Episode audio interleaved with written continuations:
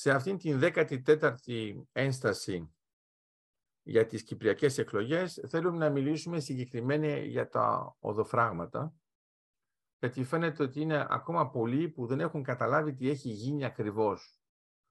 Άρα το άνοιγμα των οδοφραγμάτων δεν είναι μια πρωτοβουλία που ήρθε από την πλευρά της Τουρκίας όπως πιστεύουμε.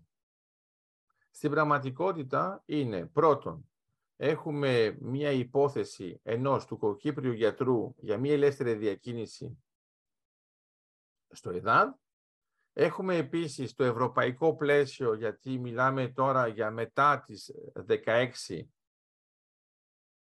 Απριλίου 2003 και μιλάμε βέβαια στο πλαίσιο που θα ενεργοποιηθεί η απόφαση της ένταξης της Κύπρου στην 1η Μαΐου 2004 Άρα μέσα σε αυτό το πλαίσιο κινούμαστε λοιπόν πρώτον για μια εφαρμογή του ευρωπαϊκού κεκτημένου εντελώς στην Κύπρο με μια άρση στα κατεχόμενα. Άρα τα οδοφράγματα αν άνοιξαν ήταν λόγω διπλής πίεσης για να σταματήσουν οι προσφυγές για μια ελεύθερη διακίνηση και γι' αυτό τροποποιήθηκαν και οι επόμενες και επίσης για να ακολουθήσουμε το πλαίσιο το ευρωπαϊκό.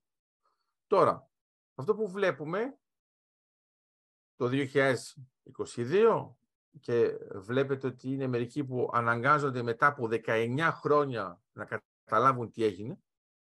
Αυτό που βλέπουμε είναι ότι έχουμε αλλάξει πολλά δεδομένα στα κατεχόμενα λόγω των ανοιγμάτων. Άρα ανοίξαμε και περισσότερα. Είναι πολλοί που κοιτάζουν μόνο το ποιο είναι το κόστος, άρα θα μας μιλήσουν για ποιος έρχεται ή ποιος ε, πηγαίνει να πάρει βενζίνη και δεν βλέπουν τις αλλαγές. Οι αλλαγές είναι πάρα πολύ θεαματικές, το βλέπουμε και για τις εκκλησίες μας, το βλέπουμε και για τα νεκροταφεία, το βλέπουμε για τους εγκλωβισμένους, το βλέπουμε για το, την έβρεση των ομαδικών τάφων, ε, το βλέπουμε για τις συνθήκες γενικότερα στο Ριζοκάρπασο και στην Αγιατριάδα, η πρόσβαση στην οποία έχουμε είναι εντελώς διαφορετικά. Το άλλο που μπορούμε να καταλάβουμε είναι ότι όταν πηγαίναμε σε αποστολές στην αρχή το 2003, αυτό που βλέπαμε είναι στα κατεχόμενα ήταν όλα τουρκικά. Όλα. Δεν υπήρχε τίποτα που να είναι γραμμένο αλλιώς. Σιγά σιγά τι έγινε. Είδαμε πράγματα να αλλάζουν είδαμε πράγματα να γίνονται στα αγγλικά. Τώρα έχουμε ακόμα και πράγματα που είναι γραμμένα στα ελληνικά και ειδικά π.χ. στα φαρμακεία. Τι προσπαθώ να πω; Προσπαθώ να πω ότι η πίεσή μας, λόγω της παρουσίας μας στην περιοχή και λόγω του πηγενέλα, στην πραγματικότητα διαμόρφωσε μια κατάσταση και βλέπουμε ότι τα πράγματα είναι εντελώς διαφορετικά από ό,τι ήταν το 2003. Το πρώτο πράγμα που έχει σημασία είναι ότι πριν το 2003 υπήρχε μια τεράστια προπαγάνδα στους Τουρκοκύπριους ότι άμα ανοίξουν τα οδοφράγματα θα έρθουν οι Ελληνοκύπριοι να τους κατασπαράξουν, να τους φάξουν. Γιατί έτσι τους παρουσίαζε το καθεστώς.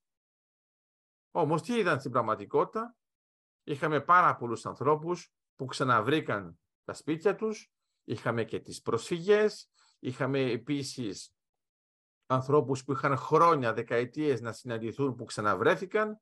Ε, το θυμόμαστε πολύ συγκεκριμένα και για την Άγια Τριάδα.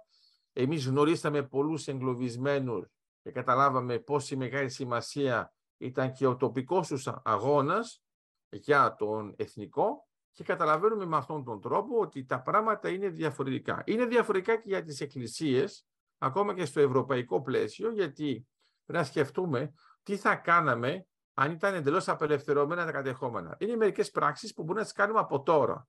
Άρα μπορεί να μην είναι ελεύθερα, μπορεί να υπάρχει άρση ευρωπαϊκού κεκτημένου, αλλά εμείς μπορούμε να παράγουμε πράξεις οι οποίες υλοποιούνται και αλλάζουν τις καταστάσεις επί του πρακτέου. Αυτό γίνεται μόνο με το άνοιγμα. Αν λοιπόν δεν υπήρχε αυτό το άνοιγμα, θα ήμασταν σε μια κατάσταση άντε 2003, δεν θα είχαμε καμία πρόσβαση στο τι γίνεται από την άλλη πλευρά και θα λέγαμε τι μπορεί να γίνει σε σχέση με την Τουρκία.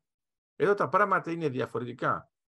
Η Κύπρος εντάχθηκε στην Ευρωπαϊκή Ένωση εξ ολοκλήρου με άρση ευρωπαϊκού κεκτημένου, αλλά εξ ολοκλήρου δεν εντάχθηκε στην Ευρωπαϊκή Ένωση μόνο η ελληνοκυπριακή κοινότητα, δεν κάναμε κανένα λάθος με το σχέδιο Ανάν, αλλά τα πήραμε τα πράγματα στη σειρά. Χρησιμοποίησαμε λοιπόν και το άνοιγμα των οδοφραγμάτων και την απόρριψη του σχεδίου Ανάν και την ένταξη στην Ευρωπαϊκή Ένωση και τη θέσπιση της ΑΟΣ και την κύρωση της οριοθέτησης της ΑΟΣ, όλα αυτά πήγαν πακέτο και ουσιαστικά τι έγινε, η Κύπρος έγινε πιο ευρωπαϊκή.